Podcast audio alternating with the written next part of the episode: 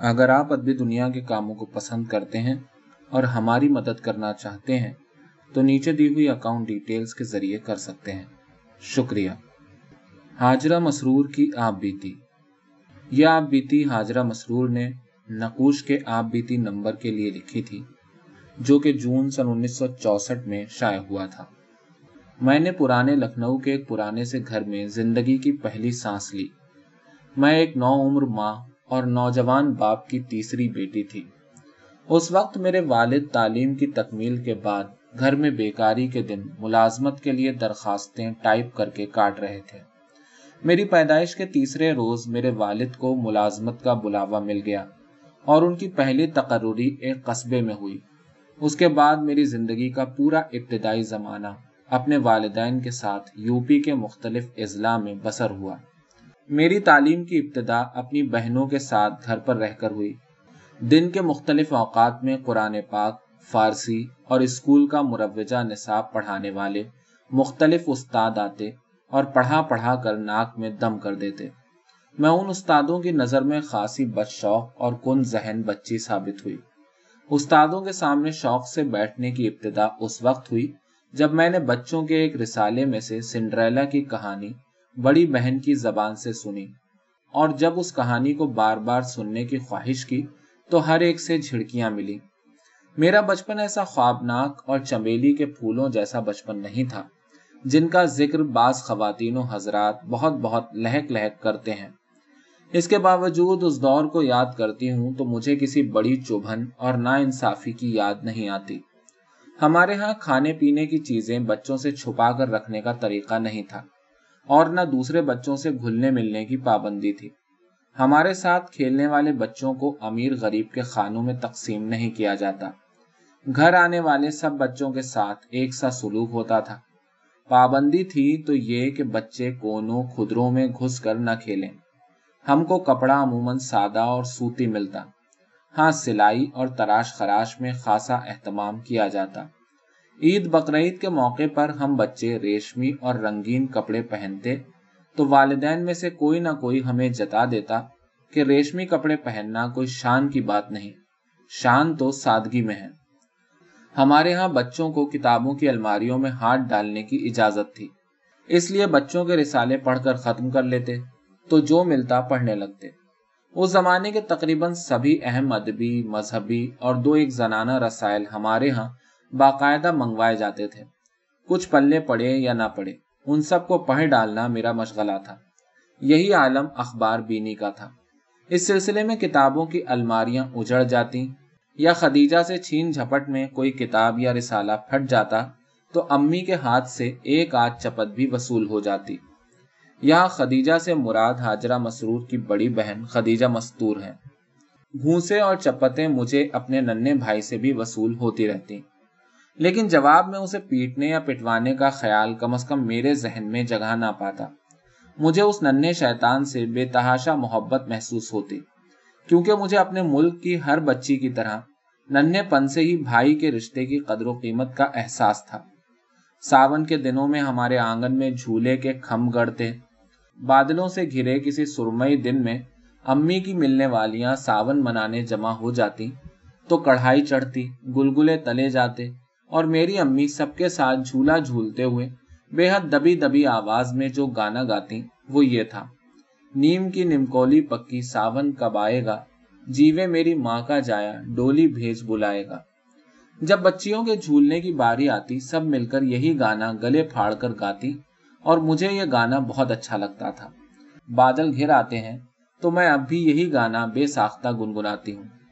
میرے والد کسی بڑے شہر میں رہتے ہوتے تو زندگی نسبتاً مشکل اور گمنام سی ہوتی، لیکن قصبوں اور چھوٹے چھوٹے شہروں میں میرے والد خاص اہم اور مقبول شخصیت کے مالک سمجھے جاتے۔ ان کی تھوڑی سی تنخواہ شریفانہ گزر بسر کے لیے کافی تھی۔ دوسری جنگ عظیم سے پہلے کا سستا زمانہ تھا، مگر میرے والد دوستوں کی خاطر مدارات، مستحقوں اور رشتہ داروں کی امداد و آنت کے سلسلے میں چادر سے زیادہ پاؤں پھیلانے کے عادی تھے۔ ہر ماہ کی پہلی کو اخراجات کا رجسٹر کھلتا تو میرے والدین کے چہروں پر فکر کا سایہ پڑتا نظر آتا۔ اور ان سایوں کی حقیقت مجھے اس وقت معلوم ہوئی جب میرے والد جوانی میں اچانک چل بسے۔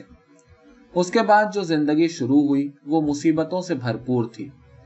یہ طویل داستان باپ کی موت سے لے کر میری شادی کے زمانے تک پھیلی ہوئی ہے۔ یہ اس وقت کی بات ہے جب دوسری جنگ عظیم کے شعلے ہندوستان کی سرحدوں تک پہنچ چکے تھے اور ملک میں سیاسی بے چینی ہنگامے کا روپ اختیار کر چکی تھی۔ ایک دن بیٹھے بٹھائے مجھے کچھ لکھنے کا خیال آیا اور میں نے ایک شاعرانہ سی عبارت لکھ ڈالی۔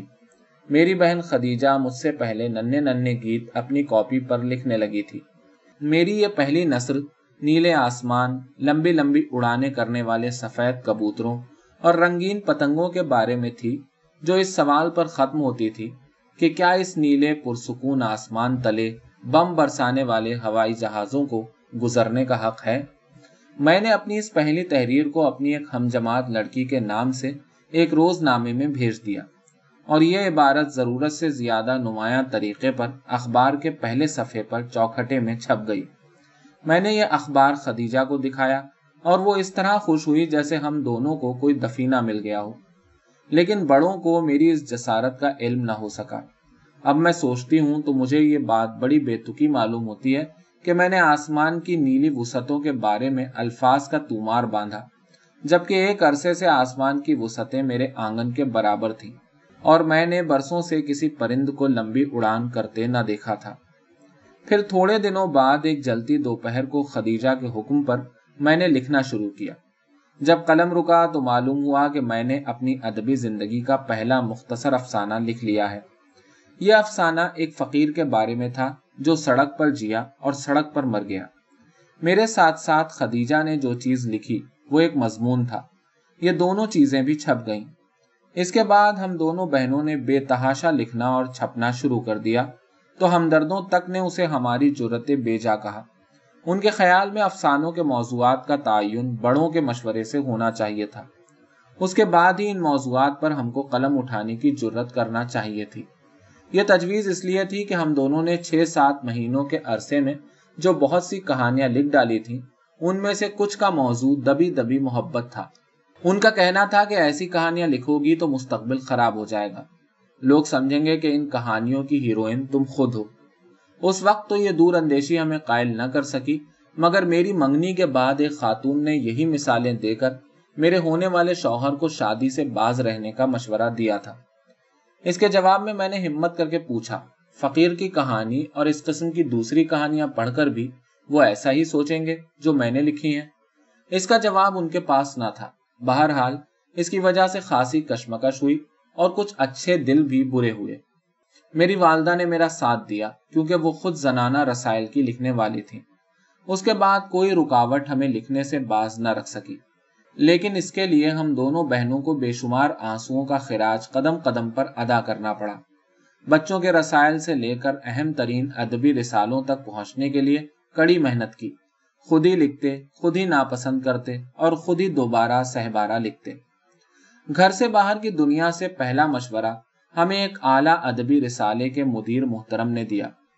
یہ اس وقت کی بات ہے جب ہم دونوں بہنوں نے اپنے ابتدائی دور کے افسانے اس رسالے میں چھپنے کے لیے بھیجے اور جواب کے لیے بار بار تقاضا کیا۔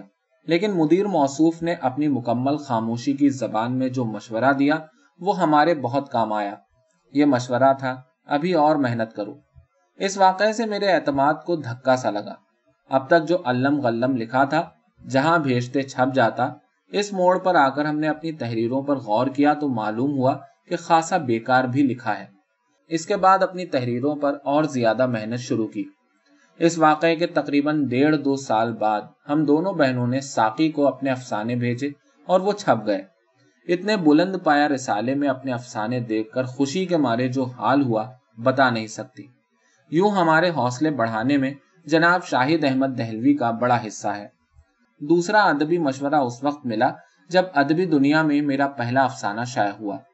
ساتھ ہی جناب مولانا صلاح الدین احمد صاحب کا ایک ادارتی نوٹ چھپا جس میں انہوں نے میری ہمت افزائی بھی کی۔ لیکن مجھے بسیار نویسی یعنی بہت زیادہ لکھنے اور سہل انگاری یعنی آسان سی چیزیں لکھ دینے سے دامن بچانے کا مشورہ بھی دیا۔ اس مشورے کو بھی میں نے سر آنکھوں پر رکھا۔ تیسرا ادبی مشورہ مجھے جناب احمد ندیم قاسمی سے اس وقت ملا جب میں نے اپنا ایک افسانہ ادب لطیف میں چھپنے کے لیے بھیجا۔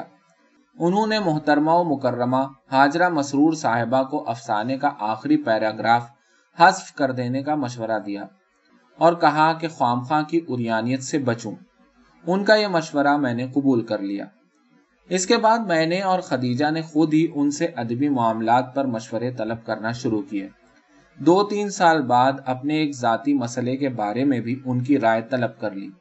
تب اچانک مجھے اور میری بہن خدیجہ کو، بلکہ میرے پورے خاندان کو، محترم و مکرم جناب احمد ندیم قاسمی کے ساتھ ساتھ ندیم بھائی بھی مل گئے۔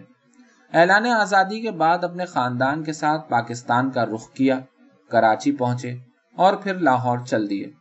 ہمارے کئی اعزا نے بہت جلد لاہور ہی پہنچنے کا ارادہ ہم پر ظاہر کیا تھا۔ لاہور ریلوے ویٹنگ روم میں سامان اتارنے کے بعد اپنی بڑی بہن اور ایک ہم سفر دور کے رشتے دار کے ساتھ تانگے میں بیٹھ کر شہر میں نکلی۔ کسی ڈاکٹر کی تلاش تھی کیونکہ میرا ہاتھ بری طرح جل کر پک گیا تھا۔ ڈاکٹر ملنے سے پہلے مکتبہ اردو اور مکتبہ جدید مل گئے۔ لاہور کے یہ ادارے اس لمحے میں ہر چیز سے زیادہ اپنے نظر آئے اور ہمارا یہ خیال صحیح ثابت ہوا۔ اور انہی کے مخلصانہ مدد سے لاہور پہنچنے کے دو دن کے اندر ہم اس گھر میں بیٹھے ہوئے تھے جو ابھی تک میرا مائکہ ہے۔ قلم کا رشتہ اتنا مضبوط رشتہ ہوتا ہے، اس سے پہلے ہمیں معلوم نہ تھا۔ مہربان شہر لاہور کی نسبت روڈ کے اس گھر سے میری زندگی کی بہت سی یادیں وابستہ ہیں۔ اس گھر میں پہلی بار ندیم بھائی آ کر ہم سب سے ملے اور ہمیں تسلی دی۔ اسی مکان کے دروازے پر کچھ عرصے بعد مکتبہ فسانہ خاں کا بورڈ لٹکایا گیا اور اسی گھر میں بھائی محمد توفیل کی شرکت سے نقوش نکالنے کی اسکیم تیار ہوئی۔ اسی گھر کے ایک چھوٹے سے کمرے میں ہم دونوں بہنیں اور ندیم بھائی سر جھکا کر گھنٹوں کتابت شدہ کاپیاں پڑھتے، مسودات منتخب کرتے اور ادیبوں کو خطوط لکھتے۔ اسی کمرے میں آ کر ندیم بھائی نے یہ خبر سنائی تھی کہ نقوش کی اشاعت پر چھ ماہ کے لیے سیفٹی ایکٹ کے تحت پابندی لگ گئی ہے۔ ایسی ہی پابندی سویرا اور ادب لطیف پر بھی لگائی گئی تھی۔ نقوش کے دس شمارے مرتب کرنے کے بعد اسی گھر میں مجھے یہ علم ندیم بھائی کی زبانی ہوا کہ اب ہمارا نقوش سے کوئی تعلق نہ ہوگا کیونکہ بھائی توفیل کی کچھ مجبوریاں ہیں۔ اس گھر سے میری اور بہت سی یادیں وابستہ ہیں۔ مثلا اسی گھر میں خدیجہ کی منگنی کی رسم ندیم بھائی کے بھانجے ظہیر بابر کے نام پر ادا کی گئی اور میں خدیجہ کا ساتھ چھٹ جانے کے خیال سے چپکے چپکے روتی رہی۔ اسی گھر میں احمد علی خان کے نام کی انگوٹھی میری انگلی میں پہنائی گئی تو میں اس گھر کو چھوڑ دینے کے خیال سے اداس ہو گئی۔ پھر ایک دن اسی گھر کے دروازے پر ہم دونوں بہنیں دلہنے بنی ٹھٹک کر کھڑی ہوئی تو ہمارے بھائیوں نے ہمیں سہارا دے کر نئی زندگی کے حوالے کر دیا۔ اور پھر جب میں اس گھر میں ذرا دیر کو آتی اور مجھے اپنے گھر جانے کی جلدی پڑتی تو میرا چھوٹا بھائی کہا کرتا، سب لڑکیاں شادی کے وقت جھوٹ موٹ روتی ہیں۔ اب ہمارے پاس ایک دن گزارنا دوبھر ہے۔ قطعی فراڈ ہیں آپ لوگ۔ زندگی کا سب سے زیادہ طویل عرصہ لاہور میں گزرا ہے۔